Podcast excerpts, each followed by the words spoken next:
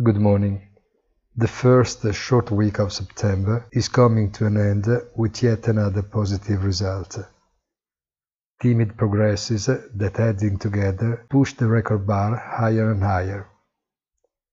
Today's US non-farm payrolls data will close the weekly agenda, while from Monday the focus will shift completely to the first ECB appointment after summer.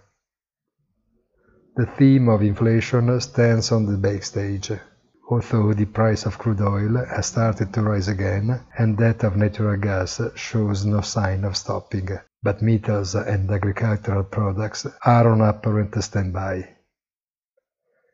In the background, the data on the pandemic have broken new records, and the third dose of the vaccine appears more and more a necessity than an hypothesis dollar again very weak and ready to pass the threshold of 1.19 against the euro, which does not help, however, the recovery of gold in lateral movement for days.